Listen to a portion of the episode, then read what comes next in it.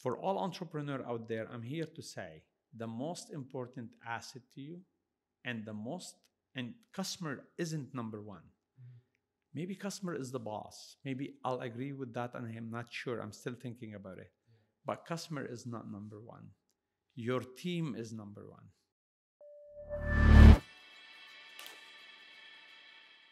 Hey guys, welcome to the BloomX episodes of 2020. Got a great lineup set up for you guys. Uh, as you notice, we're got a new location now. We're filming out of Huddle Share Space. It's a new co-working space out of Scarborough. We're operating out of here as well. Uh, but of course, we got to give out a main shout out to MCRO, who continues to be a mainline sponsor for the for the show and for everything that we do. So remember, guys, if you're looking for any apps to get made any make any apps, uh, create any software, definitely consider them in your process. Uh, they do a great job. They support us, and they can definitely support you. Happy 2020, guys. Perfect, and we're on. Mohammed, thank you so much for coming on the show. I mean, this, you're one guest I've been really excited to have on. Uh, I know there's been a few reschedules back and forth, but thank you so much for taking your time to be here, um, especially with so much going on with you. Like, eh, like now, especially with LinkedIn, it seems like you're everywhere, sharing your story, being part of some initiative, um, and just find, like, and like really sharing your particular story, which is really interesting. And one of the things we want to really diagnose uh, on the show is, you know, how and somebody who came into the country in 1999, right, picked up a restaurant chain and built it into the empire you have now, right? Let's talk about the background of um, where you came from. So we were just talking before the show, before um, we got we went on um, about your background, right? So you from Lebanon originally, went to Italy to study, and then came to Toronto. Can we talk a little bit about that? For sure. Well, Yeah. First, let me thank you very much for having me here and giving me this opportunity to share one more time my story in a different way. I'm very excited about this, and I want to congratulate you and your team for Thank all you. the great work. Like you said, you mentioned on LinkedIn, you, you guys seem to be a celebrity on LinkedIn too. I keep seeing your your posts and your you. ads and everything you do. So congratulations. Thank We- you, thank you. we need our next generation leaders to be out there and showing the great work because I always believe that we become what we celebrate, and so celebrating success of young entrepreneurs is very important to all of us. Thank you. Yeah. So uh, yes, uh, like you said, uh, I um, I'm born in Lebanon. I, at the age of 16 years old, I left uh, because of the war, and I went to Italy to study. And I am a gemologist, so I study in gemologist. gemologist so the study of gems. it gems diamonds and uh, i actually i'm certified gemologist that i could sign your diamond certificate so uh, and um, i went uh, to an apprenticeship program i worked in italy and in europe in gemology as a gemologist then i got a call from my family my parents wanted me back thinking to open a business together in the jewelry business. So we started the plan to do that, went back to Beirut, and after a year, the war restarted again. So I realized that I couldn't have any longer term plan. I'm not saying I suggest people to have a long term plan. I always tell people, please don't have a very, very long term plan Yeah. because you want to enjoy celebrating your plan while, while you're alive, not after. So, Yeah. but bottom line, I wanted something that I can plan forward for five, six years, wanted better life for my family that I didn't have yet, Mhm. right? I was single. So I decided to come to Canada to help a friend of mine that kept saying, Come to Canada, it's a great country. I want you to come see it, and I need some help to restructure my company. Landed here in, in a tourist visa, with a tourist visa, and I start helping him restructuring his company. This is when I realized how Canadians were welcoming, Yeah. how they were nice, you know, smiley. People always talk about the weather in the elevator. I still don't understand that one, but I start doing it myself. But the bottom line, I realized that I could fit in. Mm. And that's when I start looking for a job, start walking around the Eaton Center and applying to become a jeweler at one of the jewelry store that he always declined me Yeah. and said you didn't have Canadian experience and Yeah. it used to upset me and I'm like and until now I actually challenge people to hire people that they came from different backgrounds with Yeah. different set of expertise because it makes us all better Mhm. it makes us more a progressive country and it gives us a great idea and amazing connections to the rest of the world Absolutely. and it shouldn't be always the United States. You know, I love having connection and trade with the United States, but I think it, we could be as diversified as our different backgrounds in Canada and the mosaic of this country, but we could do that in business as well and give people opportunities, even give some weight to their experience that coming from other countries. And I, I, I'm hoping that we all together can do more often that and give opportunity to these people that they just arrived to this country wanting a better life for their family, for their children. And we shouldn't set them back and say, your experience is worth nothing. We should Mm. actually use that expertise, use that experiences and those years to actually look at our experience differently Yeah. and open up to new ideas and hopefully we'll become all better and we all win. Absolutely. yeah. And from there, basically, I started looking for a job and I couldn't get a job. So I ended up living in a basement apartment. I lived in a shared basement apartment Mhm. uh, with three other guys in the beginning uh, in Jane and Wilson. Uh, yeah, great area. At the time, it was even worse than today. but you know what? It's still part of our city and I love it. yeah, yeah. And it's part of my past and the history of me being who I am today. And I'll never forget that. And I'm very appreciative to that. And uh, lived in that basement apartment. Uh, the landlord was upstairs. We were three guys, four in the beginning, then three. Yeah. Then it got better to two. Then everybody left and I stayed in that basement. Yeah, yeah. Uh, I had to work uh, for Tim Horton uh, for five days. Then I worked for Coffee Time for much longer than that, Yeah. pouring coffee, getting to know Canada and Canadians. Mhm. And uh, until I actually decided one day to go back to that jewelry store that refused me several times, and I asked him if he would hire me for free, Mm. and he said yes. so I got a job for free. Okay. I worked for free for six months. I had to do night shifts in Coffee Time. Yeah. And uh, at that time, I was really working so hard to prove myself at the jewelry store. They gave me great opportunity. And a store across in the Eaton Center, uh, a competition store, a competing store came and saw my worth and gave me a good paying job. And that's where I had the opportunity to stop working. Sorry, this jewelry center was downtown as well, like Uh, near. they were both in the Eaton Center. Both in Eaton Center. yeah. Wow. Okay. So a competing jewelry store actually came Yeah. and gave me, offered me a job, paying a job Yeah, finally. yeah, yeah. So I was able to stop working uh, for coffee Absolutely. and uh, worked very hard, proved myself, became store manager, then a regional for a Mhm. couple of stores. And one day this lovely lady walked in and she was looking for a very expensive watch. And I had a conversation with her and I convinced her that that expensive watch that she always dreamt of wasn't the right watch for her. Her wrist was bigger than the watch. The watch was very tiny. So I suggested her something that's costing her less money. I needed the money badly. I would have made a great commission if I would have sold her the more expensive one. I would Yeah. have bought my first car ever. Mm-hmm. And then I, I decided to build a long term relation with her and suggest her on the right thing. Yeah. So I suggested her a less money watch, basically less price, and she appreciated that. A Yeah. couple weeks after, she came back and she offered me a job. And I said, no, I'm not looking for a job. I'm looking to own part of your company if you let me. and she thought I was crazy, but Yeah. which is I was for sure. Yeah. Entrepreneur are crazy, Yeah. but in a good way. Mm-hmm. And uh, so I said, no, unless you offer me a share of the business and a very small, tiny salary so I can sur- survive, I'm not interested to move. Okay. And uh, she said no. She left. She came back after a month and she agreed.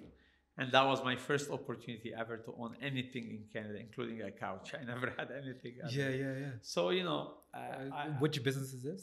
uh, jewelry. The jewelry store. the jewelry She, she owned a jewelry store. She owned a couple of small jewelry store, but she didn't have Rolex watches, and she wanted a watch. She came to me, and that's where I met her. And then she offered me that I'll manage her jewelry store, okay. and I asked for a percentage of ownership of the business. Amazing. Yeah, like what we call it in business today is sweat equity. Yeah.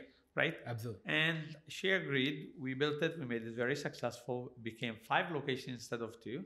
And she wanted to leave the business for some health reasons. She helped me buy two locations on my own, Yeah. and I did. And that was again another big like moment of my life to Yeah. own a business on my own alone in Canada, right? Until then, I didn't have money. I was like, So can we digest that for a second? Sure, Because like, because I mean, you throw a lot at us. Like, the the idea that you would work for free when you're when you're in a new country and uh, struggling to make ends meet, right? What kind of blowback did you get from that? Did your friends, family, did they get? Did they know about this? That you're gonna work for free at a location? Like, a lot of my friends used to say, "Why are you doing this? Yeah. you know, you could have stayed in Lebanon. Your family's there." A lot of people used to say, "Oh well, they're taking advantage of you." I didn't think so. yeah, I actually appreciate every help I received from every single person I met until even today. Yeah. I think those people made me who I am today. I think those uh, opportunities because opening the door of a jewelry store for a stranger that speak with a heavy accent that I still have and I would love to keep for the rest of my life. Yeah. Um, I think that is something to appreciate and to Mm. understand that that person trusted me. It doesn't matter how much he paid me, even if it was zero. But that message of a trust, being open to really give someone an opportunity, Yeah. is something that I'll appreciate for the rest of my life. And I'm still in contact with with everyone, including the person that rented me that basement. She shows up to a lot of the event where I I'm speaking sometime, or- Yeah. or, or my company events. The owner of the jewelry store where I worked for free. Yeah, you you got a lot of pushback from a lot of people in a lot of moments in your life. It just you have to decide who you want to be as a human Yeah. being. Yeah. You want to be that stand-up person? You want to make a real difference, or you just want to be living the life like everybody else, and you'll never leave any Absolutely. marks behind? Right? I mean, I think that attitude really speaks to like today's issues, right? But we, we talk a lot about the show about the future of work and how that looks like. And I- I was listening to a lecture yesterday, actually by like Milton Friedman, who talked about economics and about jobs, right? And the people's mentality of like, of like you know, the minimum wage and like I need this. This is this is my standard. Anything less than that, I'm being screwed over, or like you know, it's a negative people are people are very less likely to move forward in life or take risks uh, because they feel like they're losing something right and the way you're just talking about now is like no no this is a this is a gain for me right i was tra- i was able to trade my labor right to get ahead to get into, into a bit into uh, to compete right against other people who can speak be- better uh, the language of me or grew up in this environment right by being able to say i'll work for free you're able to outcompete that interest and get the owner to to uh, give you that opportunity would you say that's fair Absolutely, and I actually think that people, uh, it's- there is nothing wrong with starting with a job at minimum wage. I think is only uh, uh, where you need to start, and Yeah. it doesn't matter where, how, including working for free like yeah did. yeah So I don't think people who's who has who's been paid minimum wage has anything to complain about, unless you really want to skip something that is very important and people don't pay attention to it. yeah That it's a growing pain yeah yeah right? Yeah. Sometimes being treated less or paid less, it should be that push. What it's Newton law, yeah right? Yeah. That external force that gets you to move and change something big in your life. Mhm. And you should be always appreciative to even the people that giving you that minimum wage. Yeah. And don't look at only the money part of it, about what what you're learning during that because we all need to go through that growing pain and make us the people we're gonna become down the road. Yeah. Now, if you tell me that you're only arguing or negotiating your wage because you only want to be stuck in that zone, yeah I'll tell you as an entrepreneur, I don't think you should be part of our team Mm. because we want to work on you, develop you. Look, I think people has taken business in the wrong way. yeah I don't think people work for Paramount. I think people work for people. yeah For all entrepreneur out there, I'm here to say the most important asset to you and the most and customer isn't number one. Mhm. Maybe customer is the boss. Maybe I'll agree with that and I'm not sure. I'm still thinking about it. yeah But customer is not number one. Your team is number one.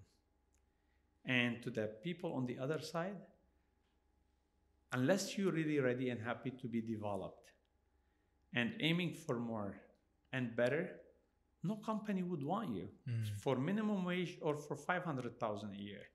Even companies are dying for talents, but most importantly, they want good people with good culture. yeah They want a, people that can work on a team now yeah right? Because it's not anymore important to just have the money in business. What's important is to have the right talent. And to maintain the right talent, you have a great culture. And to have a good culture, you have to have great people. absolutely So it goes back the most important thing for everyone Mhm. is good people. Yeah. And for me as a part of the team, the most important is to develop myself to be a good team player. Yeah. And part of that good culture, absolutely right? So, I mean, let's talk about like how you developed this mentality. Where did it come from?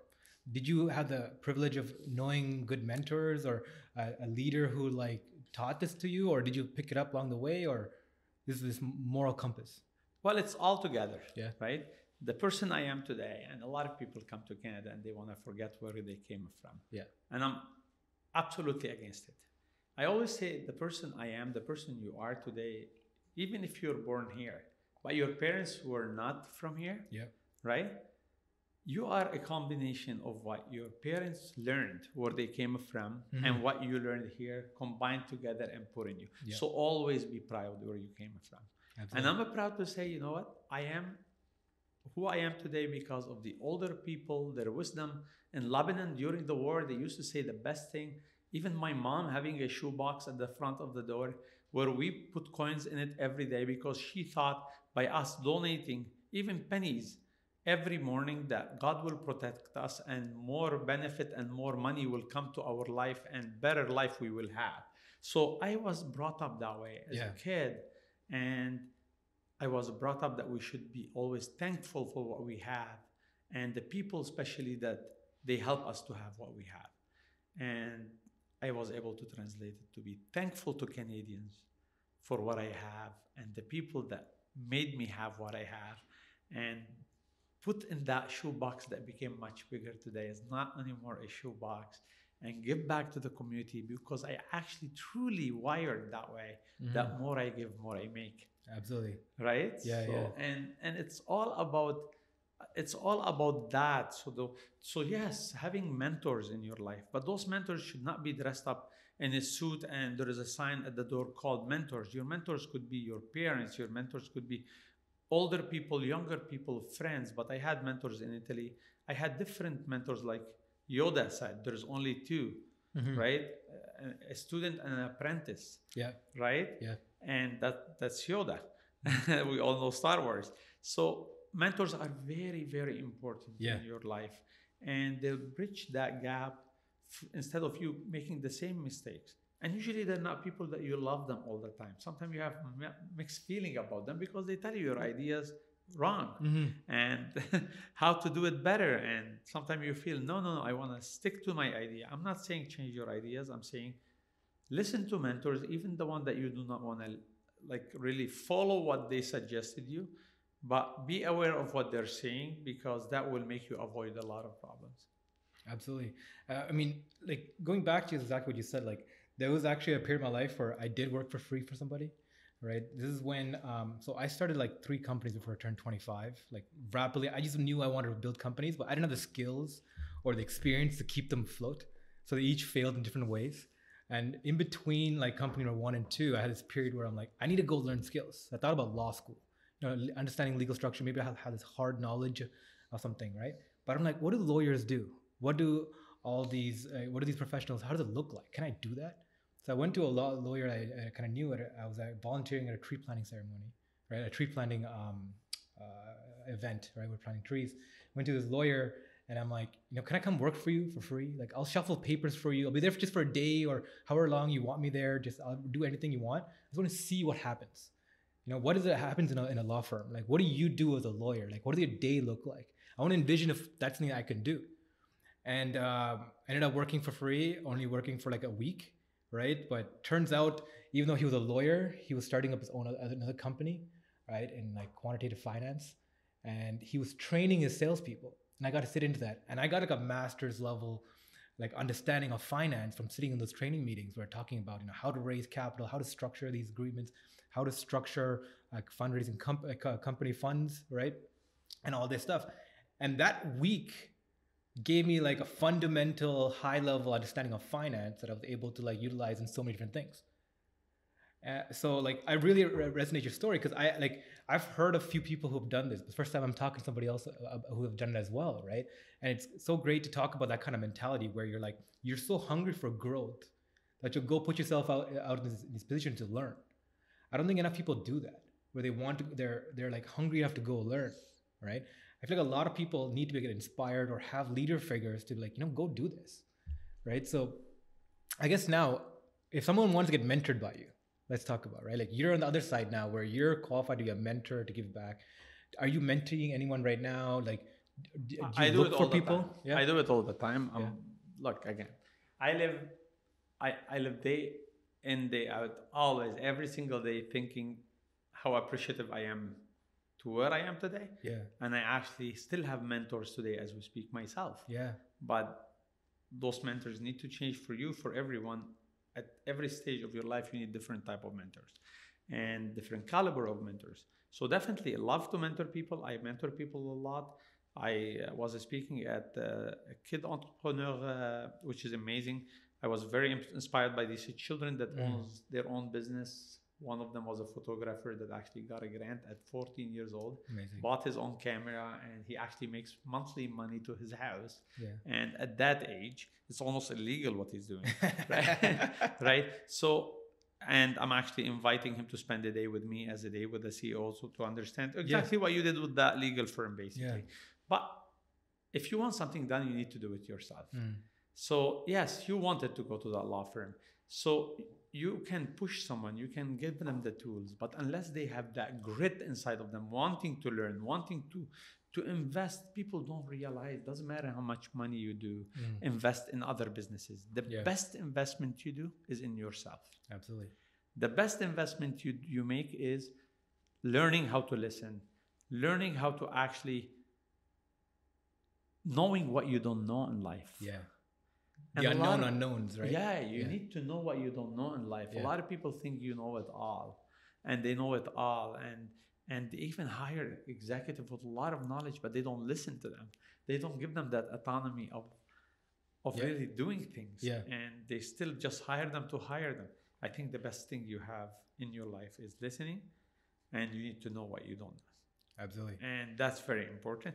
And you need to remember if you want something done, you need to really want it yourself and get out and get it done. Mm. You can't wait for the for, for things to happen for you. You need to go and get it done Yeah. yourself.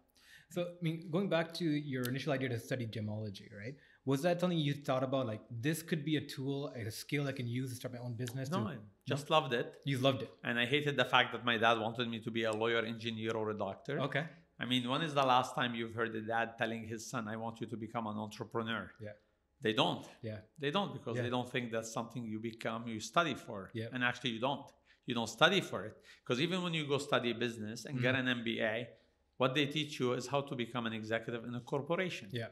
but not an entrepreneur. Yeah. And the opposite is right. You could be a lawyer, a doctor, or anything, and still want to be an entrepreneur, like the lawyer you just mentioned that Yeah. actually opened a second company. Like that, that Absolutely. lawyer eventually might find out that he doesn't want to become a lawyer anymore Yeah. because his business is doing so well. Absolutely. So I think gemology was a way for me that I love the gems. I still love the gems.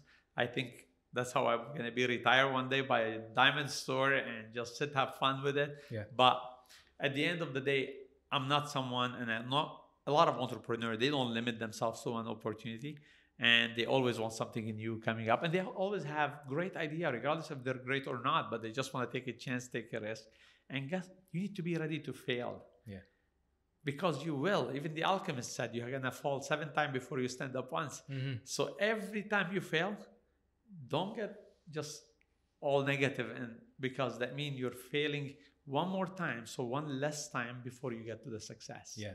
Right? So you need to count four or five times failing before you get to a big success where you feel like, oh wow, now I'm happy, I'm I'm set, I'm comfortable. Do you have a period in life where you're like you realize failure is good because like coming from the traditional immigrant background, everyone teaches you never fail, right? Try not to fail, be as safe as possible, right? Be secure in every decision you're making.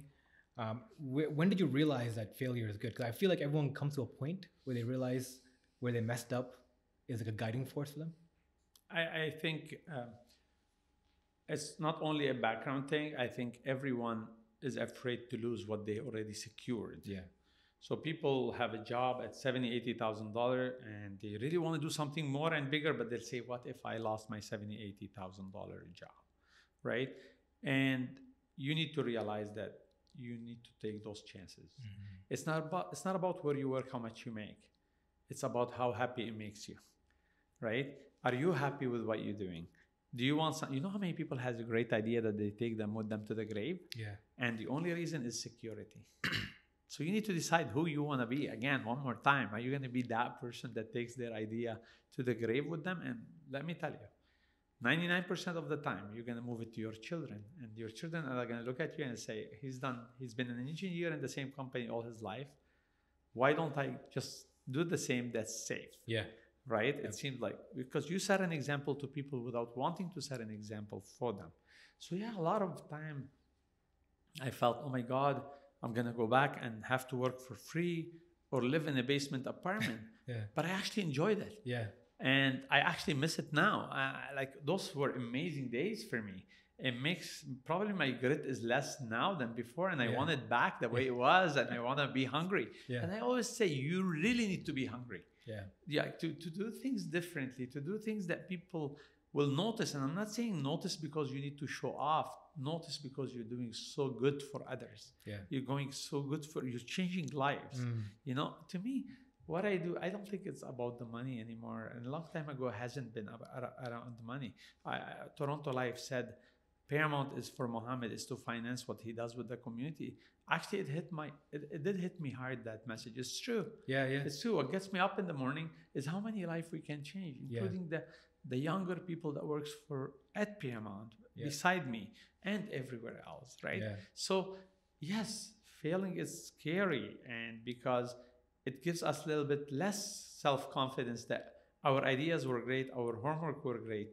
But if you're doing something different, I don't think there's anyone else out there that will know the recipe except you failing and testing and getting it there. You could get suggestion and everything, but that does not give you 100% guarantee that you will succeed Absolutely. but you have to be happy to fail and and know that you're going through that knowing that you're going to get more and bigger yeah definitely you need to do certain metrics of security and collect money and put them aside in the beginning. One year worth of carrying your business if you really your mistakes were big enough and you're negative your p&l is red for longer. Yesterday i had the pleasure to have a dinner with a very very big entrepreneur and a businessman in the city and he's talking about this company that's been losing for nine years. Mm. and he keep continuing because he believed in it and last year he hit five million dollar net Wow. profit. Yeah. right? Imagine if that person has given up at year six and last year he made five and a half million dollar. One more year he'll make 11 million dollar in one year. So the total he'll make in two years which is year 10 and 11 is more than he would have made ever in the first nine years Yeah, and he yeah. would have gave up on his company. So look success is not simple and it's like a spaghetti it's not Yeah. a straight line Yeah. there's ups and downs and there is hiccups and there is everything but when you believe in what you do and when you love what you do Mhm. you don't feel it Absolutely. you, you simply don't feel it Yeah. So one of the things I want to uh, to get your opinion on, right? It's how like the, Ca- uh, Canadian the Canadian system, economy, and everything is set up. Is is it meant to promote entrepreneurs, and how can we make it better, right? When your thoughts, like one of the things that Canada, as like a limited economy as it is, and being like you know one tenth the population of uh, America, we actually produce like almost twenty five percent more entrepreneurs per capita, and one of the main reason is if you're 27, 28 years old and you, want to leave your job you don't, you don't lose your health insurance, right? You can take that risk because your family still can have access to healthcare and all these things, right? So by providing this part of our system, universal healthcare, like we provided an, uh, play like a system where people are, can take more risk by like you know leaving comfortable places and going to positions of higher growth where they're creating businesses or organizations or personal projects. And I think more and more as technology comes more face in our lives, we're becoming more and more entrepreneurial. We're forced to right? Well, somebody, um, the guy who started AngelList, right, like a famous entrepreneur, he was talking about this, like how where technology is changing us, taking us back as a culture, almost like hunter and gatherers, like farmers, right? Where bef- like the for the 20th century and 19th century, everyone is joining these big companies to be part of a, a bigger system. But now because of technology, people are becoming more and more entrepreneurial. They're more independent. They work more on contracts rather than employment right? They jump between company to company. They, they focus on building their own skill sets, what they utilize to get other contracts, right? So whether you're contractor as, a, as a, for your labor, for your for your skill sets, or you build a company, you become more independent. So I think the future of work, the future of how everything's going to work, is more entrepreneurial, more like this. So I'm interested in your opinions, right? Like what could be done to foster entrepreneurial growth or that kind of community? I actually like how you started this, but uh, we don't realize that uh, one, the government, you're right, Mm-hmm. uh, knowing that the minimal even your children will go to school regardless how much risk you take. Yeah. And having that health insurance is very important. Two, I don't think we're a small economy. We're the tenth, one of the ten top economy, as you saw the announcement a couple weeks ago. Mm-hmm. So this American dream about the self, the interest, striving for riches that we always talk about, I think we should talk more about the Canadian dream, and we don't talk enough about the Canadian dream. It's true. Even back home in Lebanon, uh, a friend of mine that comes from Asia, from other places, everybody talks about the American dream. Mm. I think Canada has a much better dream. We need to talk more about the Canadian dream. Mhm. And the Canadian dream is about giving the opportunity to these immigrant. Immigrant, you just said that we have 28% more entrepreneur in Canada because the opportunity that's given to immigrant in Canada is much bigger than the United States. Yeah. And immigrants, there's so many reports out there, there is so many articles out there that immigrant tend more to become entrepreneur. Mhm. If someone left their country, someone left everything they had, their family, to take a chance just for a better life, Yeah. they're probably more ready to take another chance to open a business and hire people. And that's how we build this country. Yeah. And then if we show them our appreciation of what they've done, they'll give us back the appreciation of paying it forward to the community. And that the country will become better. Yeah. And I think especially last government, the federal government has supported entrepreneurs right, left, and center. There is much more work to do, absolutely. Mhm. Yes, we're not talking taxes, we're not talking this, but on the support of a startup entrepreneur. One other point that is very important on technology, IT. In the old days, you're right. Your voice, even today, you wouldn't be able to be behind a microphone Yeah. 30 years ago No, no way. right? It's who you know, Yeah. right? And you have to be from certain social level to be able to have your voice heard. Yeah. And I think that's a blessing. Hmm And most importantly, it's a blessing if we use it the proper way. Yeah. And the proper way should be while we're using the, this technology to bring us forward, we shouldn't forget our values, our principles, and a lot of certain ways that made us who we are and defined us as Canadian and as a human. Yeah. Because so much technology, sometimes people mistakenly, I'm not saying it should be that way, mistakenly, they will lose the touch of the people, the value. And, and I'm telling you, today is people. People is all over it. The most important is people, Mhm. right? We need talents. We need people to support my business. Yeah. And today, people will never support your company. I always talk about the quadruple bottom line. The quadruple bottom line is a new bottom line. People used to talk about profit only. The, as long as the bottom line is positive, as long as you have money in the bottom line, that's what's important in business. Today, the only way to have a successful business is to have a business that worries about the planet. Otherwise, customer won't support it anymore. Business that worries about people. Mm. Because if you know that you treat your people badly, people don't want to work with you Yeah. and don't want to support your company. And we saw a couple of coffee shops were under attack a couple of days ago about not treating their people properly, Mhm. right? Yeah. Three, purpose. Let me tell you, 85% of the people that works at Paramount today, when you ask them, why do you work here? They say, we work here because of what the company stands for. Because our salaries are very similar to others, but Yeah. people want a better and different reason why they want to be part of a company, Mm. right? They want Yeah. a bigger reason, bigger than all of us together, including me. And 99% is the community Yeah. right? So I've received calls like when we did the homeless, we put the homeless in hotels a couple of new years ago because they were in the street and Yeah. they were getting a frostbite and it was all over the media. Yeah. And we, I got calls from people that worked at the biggest food company in Canada and saying, "I want to work for this company," right? And that shows you, unless your company have a purpose, there is no way you can make a profit. People will not support you.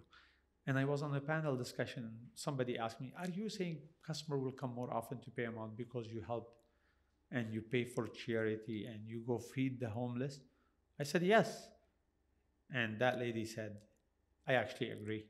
We used to eat once every two weeks at Paramount. When we saw what you're doing, we actually wanted to help you to finance this. So we started eating at Paramount once a week. So to every person starting a business Yeah.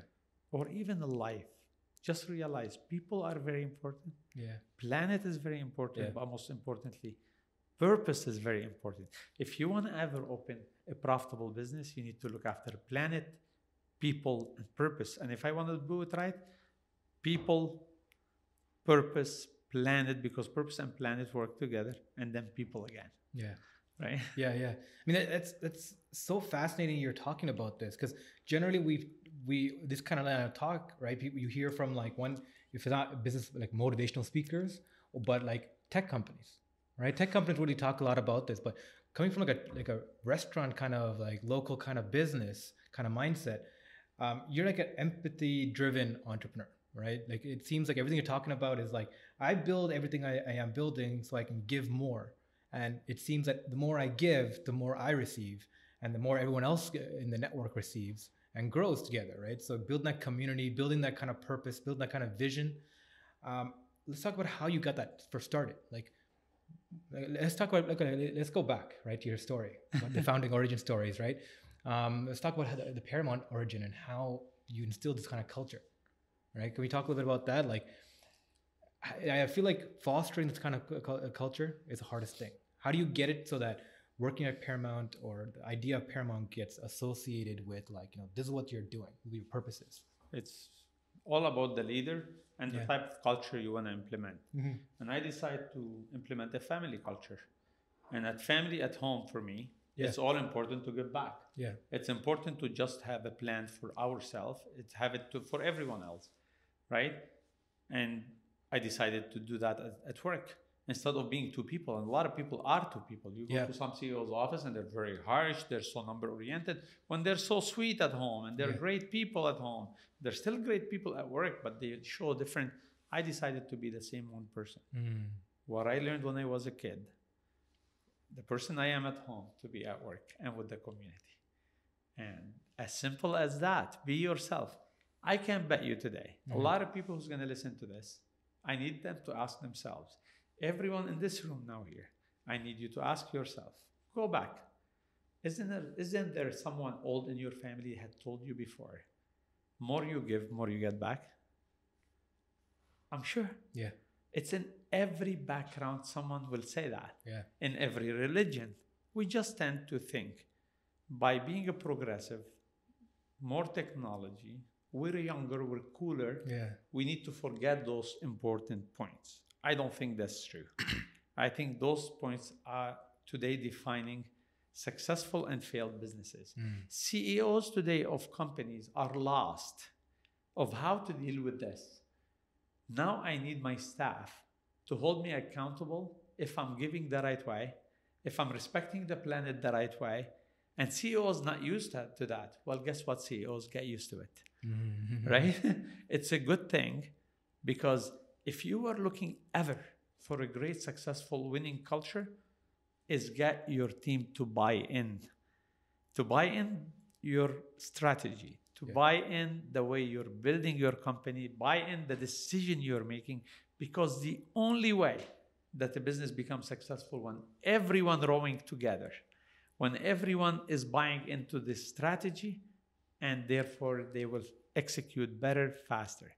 And they need to feel that they're part of the creation Mhm. not coming in just to support one person's vision, one person's strategy. And the smarter people leading businesses today, even when they have a great idea, they give it to their team to develop it so it becomes everyone's idea. So that buy in will happen and the result of execution will become better. Mhm. That's that's amazingly put. The, the way you said that. I mean, it really resonates well with the kind of company culture we're trying to do here as well. I mean, a lot of this wouldn't have came together if like everyone didn't put their expertise and their thoughts into it, right? When we first started this, even this podcast, right? Like just position the cameras and where it's gonna go, how it's gonna look like. Everyone's thoughts and opinions get went into that, and everyone is always continuing uh, uh, voicing their opinions and like you know how do we get this message across? What is going to be the core messages? What is the core focus of this podcast going to be? Like you know it's kind of a joint project. And like I, I guess my question is like was this a learning curve? Like i want to capture that moment right? Like where it's like was there ever where you're, being a leader where like you weren't practicing this? Was it always just instilled did it just come out naturally or was it a learned factor? No, I mean, I had my own, uh, like everybody, everyone, every company goes through that growing pain. And I had my uh, moment where I said, no, no, no, that's my decision and I want it. Yeah. Right. And I'll never forget one day I wanted to open a supermarket, Paramount supermarket. So I figured, you know, I'm smart. Yeah. I have, which is I wasn't smart with my idea. Uh-huh. I, I- had an idea where I have a restaurant, I have a butcher shop. The butcher shop has shop, some shopping. Why don't I turn it to a supermarket? Yeah. So I went and I did a full business study, hundred fifty thousand dollars study, video, three D video, everything. How do you feel in a Paramount supermarket? And I go and I sat down on my uh, in my boardroom with all the team, all our executives, and I said, let's vote on this. And I gave them this presentation. My ears were hurting as much as my smile was big, touching my ears. That's Yeah. how big my smile was. And the first person on my side said, no, I would vote against it. And I'm like, oh, Wow. the second person, no. Third, fourth, five, the eight people on the table. Seven of them said no. Yeah. And the last person said, you know what, boss? I'm going to say yes, just to make you feel better. Because you're losing anyway. yeah. Yeah. And we decide to actually put it aside and not do it. I'm going to Yeah. tell you today something. If I would, if I did go into the supermarket business, I would have been bankrupted today, Yeah. Jeez. right? Yeah. So having the vote of your team on your table against your idea is one of the biggest and the best recipe of success and the recipe of them buying in. Yeah. Yeah. So they made a decision that we better stick to what we're very good at, which is restaurant and butcher shop. Yeah. And keep them separately as a smaller operation are easy to handle and to repeat Mm-hmm. because we're not a business that we want to do the best soup in the world one time and never repeat it again. We want to do the best soup in the world that could be repeated 3,000 times because when I landed in Canada and I saw Tim Horton, I said, Hey, yes, I have an accent. I just landed here and no one wants to give me a job. But if Tim Horton can do it, why can't we? Yeah. Right? So I wanted to do the best food we could repeat, and that was very important to me right? Mm-hmm. And listening to your team and having them part of those decisions, including if all of them come together against your dream, your decision. I still have that 3D video going into the Paramount supermarket and I watch it sometime and it reminds me how amazing it was. Yeah. So yeah, I tried to push my way. I learned it the hard way. Cost me 150,000 I could Yeah. have donated Yeah. right? But the bottom line is the most important is having the team beside you. And let me tell you what happened. They wanted to succeed more in the restaurant to show me I'm wrong mm-hmm. because now it's almost they took on their own responsibility now to show him that doing a supermarket would not have been the best thing because we're going to show him the best thing is going to happen in the restaurant. Yeah. Amazing. So the taking the team's advice and making sure that you know you follow through with what you said, like we're gonna vote on this and doing that, kind of galvanized everyone together, brought them together, be like, okay, this is what our joint vision is. Even if it's against me, but Yeah, yeah. Even though it's against you, right? Yeah. So like, I want to talk a little bit about mentality. Like, how do you control the ego factor that comes with being a boss, right? Like being a person in charge, being the like, the, the, the factor of like, you know, you want to satisfy my power base or my my ability to be like, we're gonna do this. Like I have my vi- my vision. This is what we're going towards, right? Like, how do you put that aside? So start strong. See, you have your vision. So I'll tell you how a strategy plan and a vision plan works Okay. for Paramount, Okay. right? We rent, we call it the castle, Mhm. and there's nothing to call it to, to look like a castle. It's probably hundred year old house, old house, broken beds and everything Yeah. in Blue Mountain. Okay. All the executive will go there to sleep two nights. Okay. I will show up the second night. What they will do, they'll bring what we call frontline heroes as well, people that works at the restaurant level Mm-hmm. part of the executive. They put a lot of papers on the wall. They write we and we have a parking lot, which is a paper called park parking lot, and they all write their ideas. We do SWOT. Ana- they do SWOT analysis, Okay. and they, why I'm not there because I want them to be independent from my presence, so it doesn't become my strategy just because I'm sitting in the meeting Gotcha. And then they all get aligned and those 20 papers becomes only five Mm. which is part of our next year strategy right Okay. and then i'll come in the second day and i find them so eager to fight back everything i pick on Yeah. Yeah. Yeah. because now they all got aligned they left it on those five pages as a strategy and they don't want me even to touch it they're so protective Yeah, over yeah, it yeah, when it's the opposite if i was there day one they wouldn't be that way Absolutely. right? And then we all decide and agree on that strata plan. So the vision is not mine. Yeah. The vision is ours. Mm. And if I want to take a decision alone and say that's my vision, why am I hiring experienced people? Why I'm hiring people who has so much more experience than me? Mm. Remember, I'm a gemologist selling shawarma, right? And and I have hired people with 20, 30 years of restaurant experience, and some of them 15 years that I don't have. My Yeah. company is only open 12 years ago, including the first four years of me learning Absolutely. right? Yeah. So I'm really experienced food and beverage hospitality CEO only for six years. Yeah. And I have people that they have 15, 20 years of experience. How can I undermine that? So the vision shouldn't be yours to start with alone.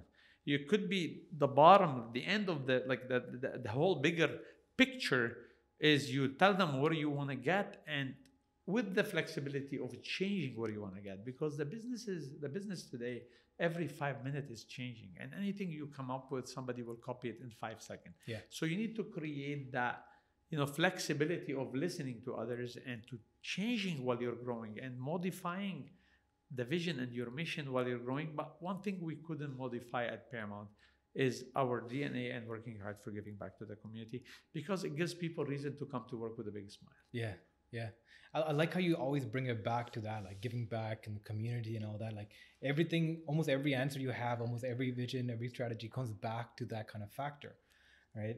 And it's really cool. But one of the things uh, I also want to talk about is like how you, how does you and your team utilize technology in the workplace, in the company, in Paramount, right? Like how's that uh, everywhere changing things? everywhere Yeah. yes including our new concept is all technology based is all you know you order online you pick up without even from a cubby right uh, the uh, online order will remember you and tell you what you ordered before uh, our uh, accountability is held with, from a software system when we enter that strategy i told you about Mhm. we'll take it to a software system where that strategy is divided by task. That task is allocated to a person and with a timeline. Mm. And that technology, we view all of us together. The software, we, we, we have access all of it, and we see on that basically uh, project where is it, who's the person that hasn't completed that. Uh, our software remind the person that hey, you're stopping that project because the puck is right here. Yeah. So basically, all this is, is, is used with technology. Uh, all this used with, with, with our new softwares. Uh, even from reporting from stores to accounting department to everybody else, including the franchisee, we have our customized software that Yeah. controls that. This is all things I'm not used to. I wasn't used to, and I had to sit and learn from people Yeah. how yeah. to do it. But if it makes it easier and better for this for the team, Absolutely. it's it's better for me and Yeah. basically we we exactly know what we're selling a week we exactly know what food how many boxes of hummus a week a day yeah. is it before lunch or after lunch and what is the preparation that we need and Mhm. accordingly what is the scheduling we need to do that preparation to maintain the food fresh including the ordering and including the cash flow purchasing Yeah. Yeah. Yeah. right? yeah. Because it's all tied together when you tie it, and therefore you don't buy a lot, your cash flow is still stable, and you don't schedule a lot, so your bottom line is better, and you don't prepare a lot, your food is better, and you don't throw away food. So it's all It all technology today. together. Yeah. It's all technology today. Yeah, I mean, it's amazing how much technology you can use like to micromanage the workplace, to give so much feedback and uh, like uh, direct information, right? The data capture that's possible nowadays, right? Like, how do how do you go about that decision making process? Do you have an in-house team now? You have uh, dedicated technology and utilization of technology and betterment technology, or do you outsource? Like, how do you manage that? It's a combination. Combination. It's a combination. I mean, I like, I love our small, nimble team, right? But the the fun part about Paramount, even the people that we outsource, they become part of the family, and you Yeah. find them so excited about what we're doing, and and they just want to be there. And I'm like, are these people really are they collecting enough for how many hours they come here? And you find them that they want to be part of it because it's not a lot and it's not often that the house at Paramount are different. It's not often people don't see that, and I, and I was hit with that twice. Once with an employee of Paramount, an executive that said, "Funny, you guys, the house like I I." I- and he used to be at a steakhouse very well known in the city. Yeah. And he said, people used to say, "How's it going? Mm. What's up? How's it going?" You know, here at Paramount, how's your family? Yeah. Right? Uh, I heard your daughter is sick. How's your daughter? Yeah. Right? And and and, and that makes people feel attached Mm. right so the house are different uh, having people from outside coming in we call them third party outsourced they're not outsourced they become part of it Mm. because they believe that they're helping to get to eventually the good meaningful purposeful thing that you're doing and you Absolutely. need to support that team but yeah to answer your question straight on point uh, we have our it our technical people people who's always searching for more innov- innovation and everything but you can never catch up. It should not be it should be a combination. Like i said before technology is great. We're always going to try our best to catch up but you're never going we no company will ever do and you can run out of money before you catch up. But the bottom line is leaving the main thing that made your company different Mm. is why I took Paramount on. I took Paramount on because I wanted to deliver and send a message that immigrant could be great, successful people in this country. I wanted to send a message that if we were, I quite honestly, I believe in it, and you have to be wired that way to believe in it. Absolutely. I believe that the problem of the world today could be resolved by sharing a bread together. Yeah. If people sit on a table and share a meal together, they realize that we're much more alike than what we are different. Yeah. They will realize that we all have the same stories. And Margaret Mead, the biggest anthropologist in the world, said that. Yeah. She said, We are much more alike than what we are different, but we like to focus on our differences, unfortunately. Mhm. And I think why I like the food industry because it sends that message that if we were all to sit together and break a bread together, I think we'll have much more less a problem around the world. Absolutely. And we, you need to remember why you got into the business. Using technology should not become the business, should become the reason why the business is easier and you have more data.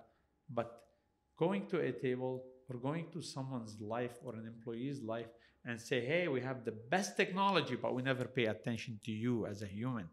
We have the biggest technology, but we never look after the community. Outside our business, we're making billions, but outside the people cannot eat, don't have money for food. You think your team will ever respect you? Mhm. Never. Yeah. Never. Leadership is not about being a leader in your own business and domain. If you do not have a community and your team supporting you, you can never see success. And most importantly, you maybe see it, but you will never feel it. And a huge, huge difference. Because feeling successful is not how many millions you made, is how much difference you made. Jeez. I'm just gonna let that hang for a minute. That's that's amazing sentiment right there. Um, as I said, like every answer you say, like it always comes back to this uh, state of giving in uh, the community, right? Uh, I mean, do you have a future vision for like how Paramount or an- anything else can be utilized towards helping people more? Like, what what's that look like? No, I think the vision will always be flexible. Mhm. How we approach it, what we do. Uh, I mean, we're gonna continue, and and I need to people to understand. Yes, I go back to that, but part of the vision is to show, and it's very important that being successful in business and being good to the community could exist together. Yeah, yeah. So You're definitely yeah, showing we, that. Yeah, we do not want to go and become a foundation. That's not what we're saying. Yeah. Right. So most importantly is understanding that everything we do. That's why we're launching another brand. That's Mhm. why we're doing other things. So it's a must that Paramount remains successful. To set an example, that you could be successful in business and at the same time look after the community and be thoughtful and purposeful in the community. A lot of people actually say you need to pick. Yeah, definitely. I would have been probably four or five million dollar richer if I held all the money in my pocket. Yeah. And it would have been easier to become richer and have bigger toys and do everything I want. But is that what would make me happy? No, that's not it. Yeah. I don't think there is any business worth doing if there is nothing from your success and outcome of the business that has to benefit someone else and help other people that they're in need. I don't think it's worth even doing. So if you today tell me you'll get back your four million dollar and you do not get involved in your community and you don't, uh, or you make another five million dollar, and I'll say no, thank you, you can keep it because it'll take away from me the reason why I wake up. Yeah. And I think the reason why a lot of the people, my f- second family, which is my team, why they come to work and why we have so much respect for each other. Yeah. I mean, this is like in Toronto right now, the, the, the culture really has shifted where now a lot of people are entrepreneurs, building businesses, coming up with all these ideas and building these new companies, right?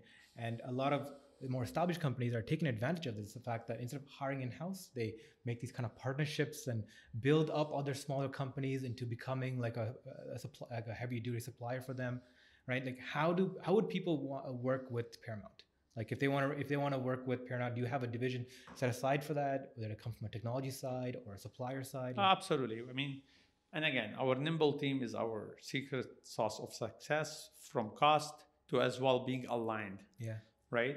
And then, you know, different structure under us. Definitely, we're not a small team. We're over Yeah. 2,000 employees, but the, the headquarter team being nimble is very important for us.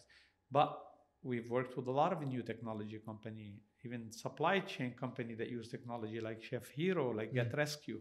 They're all friends that they have apps and they're young and they started and I love them. I love the, the even even the feel of them being having that grit and wanting to succeed. Like this is our next generation leaders and to all the CEOs that they've been established, you only get the knowledge for you to move it on. I go back to you, Yoda said it, right? Yeah, yeah, yeah. You, you get the knowledge and you pass it on, Yeah. right? And these people need our support not only by mentorship, by proving to them, giving them an opportunity and allow them to prove themselves to you and to your companies. yeah, yeah. And it's a duty for us to build a better CEOs and better and more leaders around the world, and it will affect you down the road. Your children one day will go and ask another CEO that you have no control over him.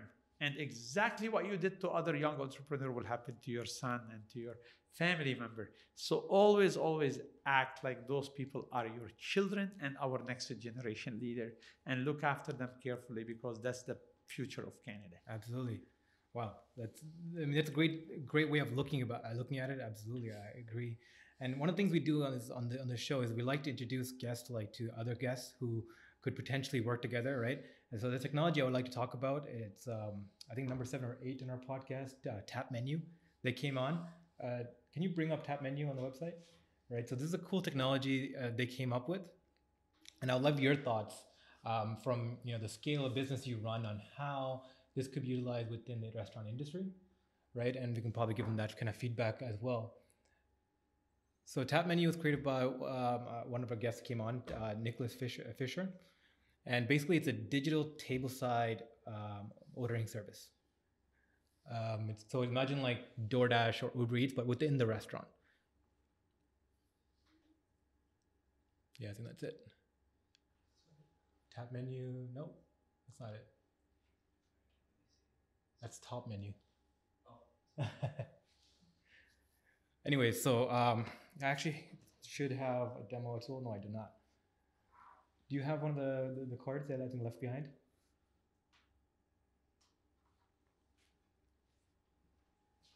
Perfect, thank you. So it looks like this. So for everyone looking, so it's a QR code with like NFC chip uh, built into the card. So when you come to a restaurant, you see a sticker or something on the store, and it, this is really popular in like China and Asia, where it's like you come to a restaurant, you get no menu, you get no point of sale, you know cashless, right? Everyone orders through digital digital on their phone. The order, food comes, they pay on their phone, and they leave, right? So it's kind of like we're we're kind of like trying to bridge the gap between this. So tap menu, I, I found it really cool. Ran into them at an event, and we brought them on the show. So essentially, you come in, you tap your device, and a menu pops up. And when you make the order, it goes right to the waitress, and the waitress can now come to the table, knows what you want to order, and maybe go with an upsell or suggest new additions to the, your order, confirm it, and put it through.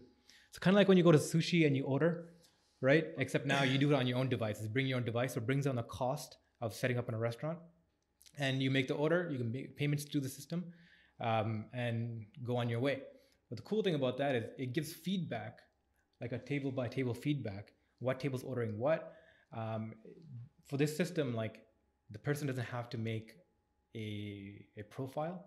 They just come in, order, and it gets sent. Now, any thoughts about this technology? Well, that works very well for boxed. for our new concept called Boxed. Okay. If you go to our website today, there's a new concept called Boxed. Okay. So that works perfectly for it, right? As far as Paramount concerned, some restaurants are set to send a cultural cultural message hmm that you do not want to skip the, you know, welcoming certain way. Absolutely. So it depends, like how and where. Like some steakhouses will never be able to use Yeah. that. Others will be able to do that. It's a great idea, hundred percent. Uh, especially for the age group in the financial districts and like people are in rush people want fast people worried about using paper receipt setting up restaurants and all this it's definitely an amazing idea congratulations to whoever thought about it and there is a couple things in the market that today including a digital table that you actually you order on the glass of Yep. the table and then you could run marketing under it and there is no paper the menu is only seen there right and actually it does just by putting any code in it remember you Hmm. so our system unboxed will be the same if you use the same credit card every time you show up we'll call you by name like the, the ipad will call you by name or your app will call you by name will tell you your last four orders Yeah. what did you order f- from us when was the date that you ordered it it reminds you everything that you did before but this is amazing because as well it'll give you the same almost thing if you're already set up Yeah. and you want to change the way you're you, you're moving Yeah, so yeah. congratulations and we're happy to actually look at it Okay. that said i'm not the expert Yeah. i have better people smarter people in my company that will not let me make a decision Of alone on course. this nor i would make any decision alone in my company today Yeah. but definitely we would love to to see what they have to say and we'll give them time for presentation for sure Yeah. I'd love to connect to you too and to see what, what you guys think. Please Um, yeah. So th- this, like, one of the things I love about this podcast, being able to co- reach into like companies like this, right? Mm-hmm. Cool technologies coming up to, to, to tackle this. But one of the cool things that we reached out about Tap Menu. So, like, full disclosure, we actually helped them out uh, to introduce them to like restaurants and um, to help them with their sales structure. So, Bloom, uh, like outside the podcast, what we do is like sales engineering for companies. We set up their sales processes. So they're one of our clients for this. But um, the main thing about this we learned is that how restaurant culture is changing. A lot of people are, are very transactional restaurants are coming in. Sorry, we're gonna go a little, little over time with this, but uh, just because this is such an interesting conversation. well, you can, you, you're gonna be cutting some stuff out right Probably. Yeah. But um, yeah, so just real quick, like how is take your time i'm fine i have what time is it It's twelve o'clock. Yeah. Yeah, twelve fifteen. yeah, yeah yeah no it's fine 12.30 is fine Twelve thirty is fine. Okay, so just real quick about this: the culture of restaurants have changed, where people are more transactional, especially the younger generation. They seem to come in more and they want to order, they want to eat, and they want to leave. And generally, they order like a lower price item. Like we talked to this uh, Italian restaurant, and they're like, no one, the younger generation doesn't order, just comes and order apps, and they share amongst each other. They don't actually order mains and order full, uh, uh, full menu items anymore, like entree, um, like mains, dessert, not, nothing like that yeah and they're more transactional. They like to order, get their food. They don't have like to have conversations, right? How is the, sh- the culture shifting within restaurants, and how's that how's that feedback been for the rest for Paramount? yeah definitely You it's bring this down. Yeah, sorry. Yeah. No, definitely we're seeing that at a certain age group only, Yeah, right? Uh, but I think in Paramount in general, because we've been around for for some time, 12 years, and people when they walk into an ethnic restaurant, like when I walk in to eat, uh, to go to Teppanyaki, I want them to do it. yeah, yeah, yeah. I don't want to get involved. I want them to do it. I want to live the whole experience Mm-hmm. uh, right? Yeah, sometimes I want to jump out and buy just a box of sushi and leave. But I wouldn't go to Benihana to do that. I'll go to somebody and stand in a mall or something. But if I want to walk to Benihana, I want them to drive me, right? I want them to tell me what the whole experience. And same thing at Paramount. I want them to bring me that big ballooned bread and then the hummus. Yeah, and you know and you know get somebody couple times to bug me on the table and ask Yeah, how's yeah. it going? Yeah, yeah. and what's going on and if there's anything. So it depend again on the type and the style of restaurant. I'm not i don't see that at my plks paramount lebanese kitchen the smaller in the shopping center people want to just order grab and go, yeah. leave go. So you only can get their attention digitally Yeah. right of recognizing them arriving as soon as they come close like when i come close to a starbucks something will pop up We have advertising on Waze as Paramount when you drive by Paramount. Well, like you remind them digitally, that's Mm. fine. But it's still, even the younger generation, when they come to the bigger Paramount, it reminds them of something they've done before. They don't want to see all this digital and everything. They still want what reminded them of Paramount. So not every restaurant, all of us, we're catching up with technology, but with percentages. Yeah.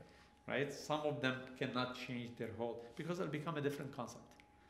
Right? Yeah, yeah, and yeah. that's what we're doing by launching other concepts. Mhm. So the people that prefer that original experience that always remain there, They have the the option human touch, they that. have that. Yeah. And if people want to be just like self checkout at Yeah. Shoppers Drug Mart, Yeah. Yeah. if that type of restaurant, they can do that too. Okay. Awesome. So you're trying to give different, cultivate different experiences, But different concepts. but different concepts. Because we want to be and remember where we came from and Yeah. who we are. Absolutely. And that's very important for us. Yeah, yeah.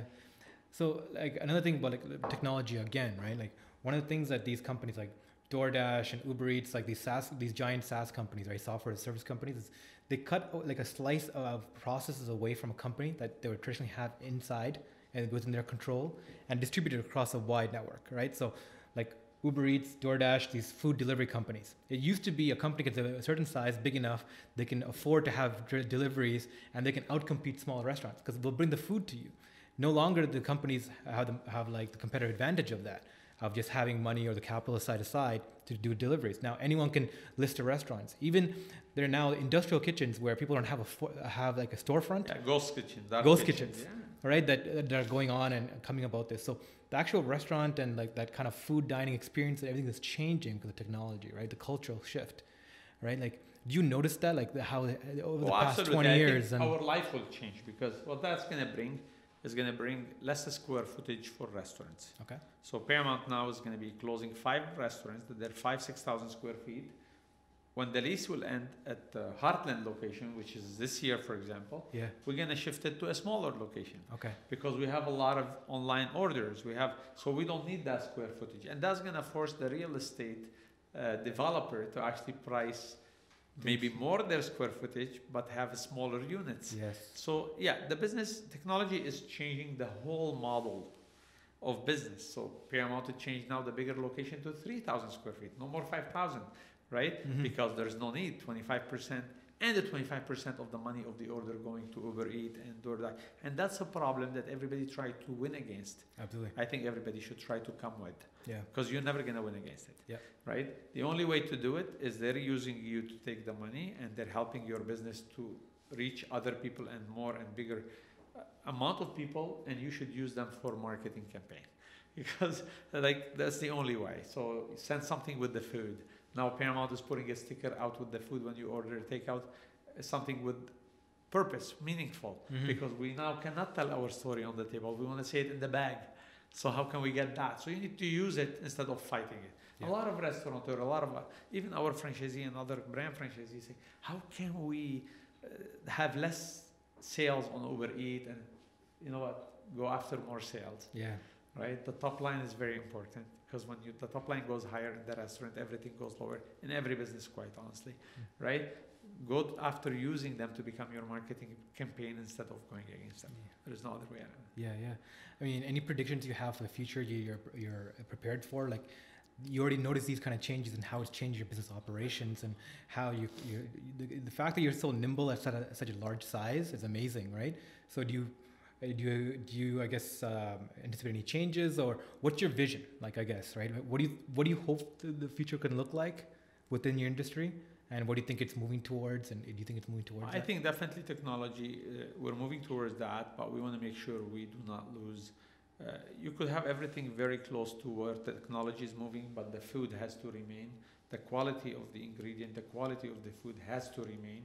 Because at the end of the day, if we all have the same technology, there is, I always say, a lot of people, I want to be the best salesman, I want to be the best restaurant, I want to be the best. I think that's a war you can never win. Mm, I think you need to be the favorite, not the best. wow. Okay. So, because you know what, I did the best hummus today. Tomorrow somebody will do better, right? Yeah. How do you become the favorite? You need to relate Yeah. to people, right? You need to it's how you make them feel about your experience.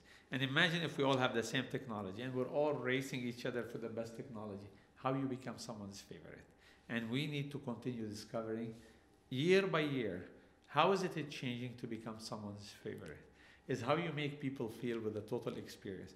Imagine if me and the person selling sushi and the person selling cars have the same technology, the same way of delivery, the same way. How do I make people feel favorite?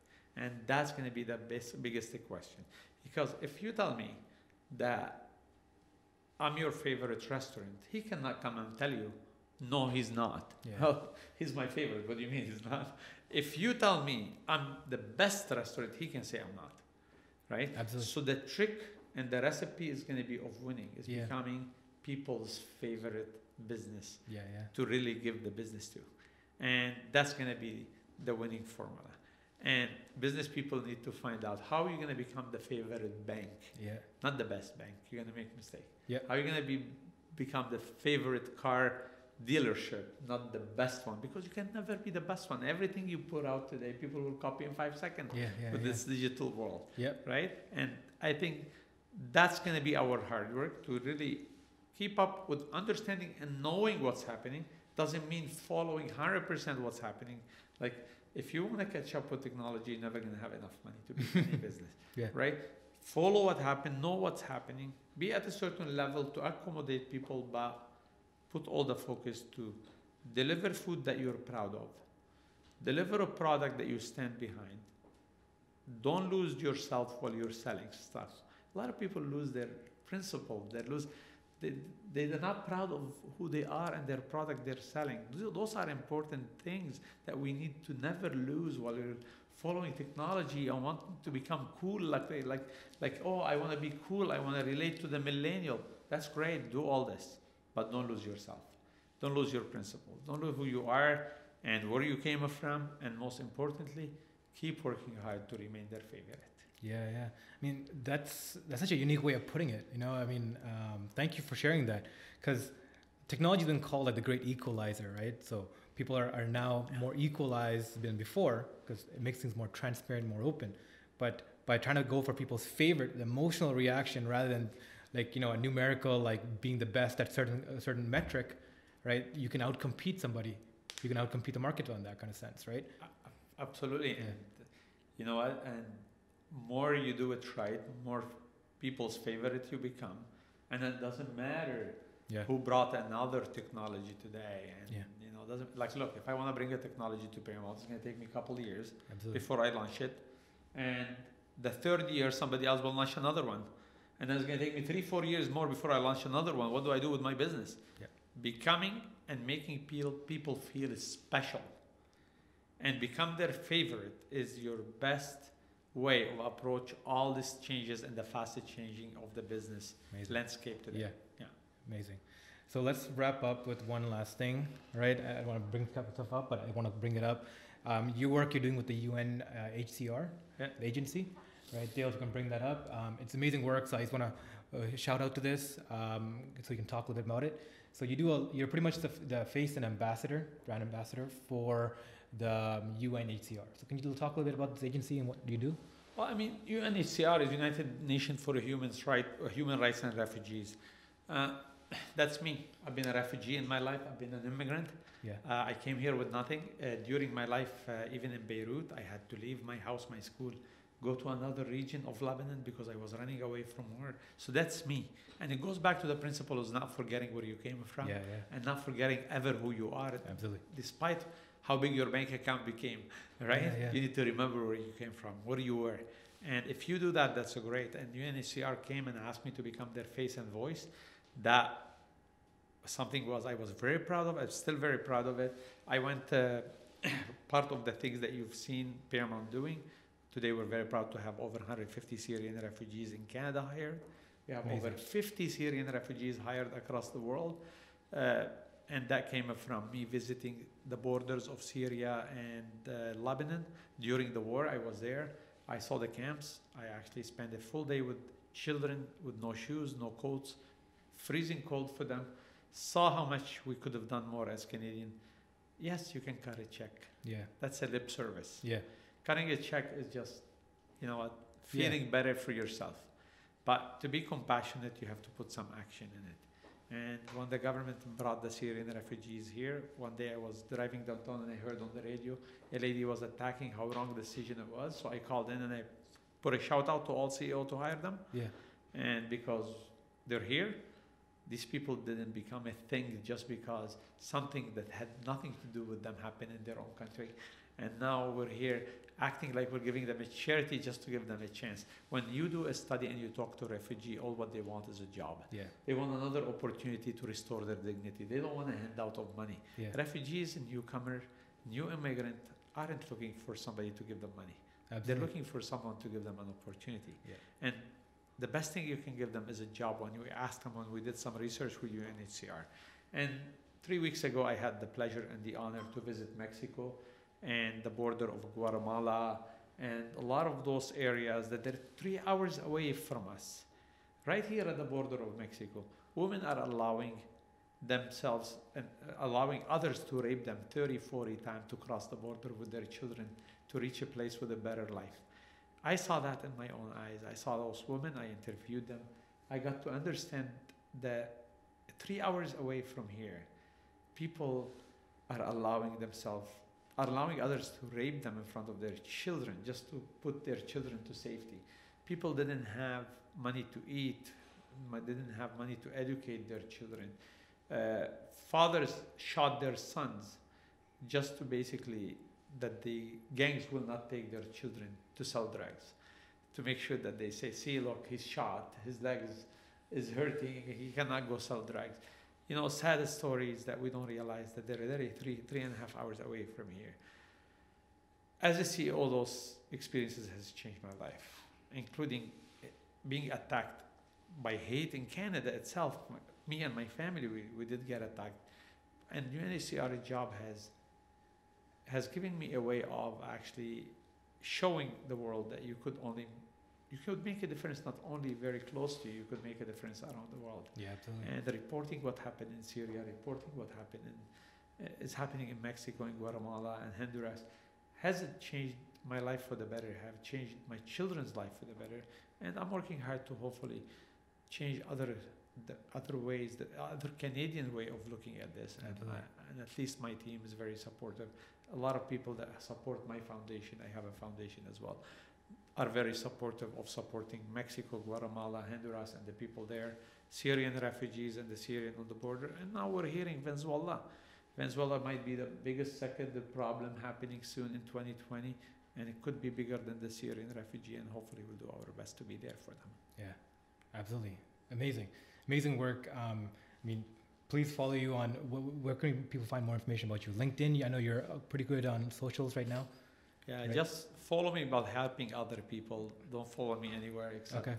follow me on the path of you know being appreciative of what other people did to your life even the people you didn't realize that they helped you even the harder harsher people they were in your life they have helped you to shape who you are Yeah. give back to the community help one person change one person's life as many times as often as you can and that will help me and that will follow me and follow my footsteps hopefully i don't think i'm just a shawarma guy that i believe that i can change the world one shawarma at a time along with a very nimble team of humble people that canadian had given us an opportunity. And to all the people that came here and the people that they were born here let's give back. Let's give back every Perfect. time we can. The only way you don't give back is when you do not want to give back. You could give back by teaching. You could give back by just smiling to people.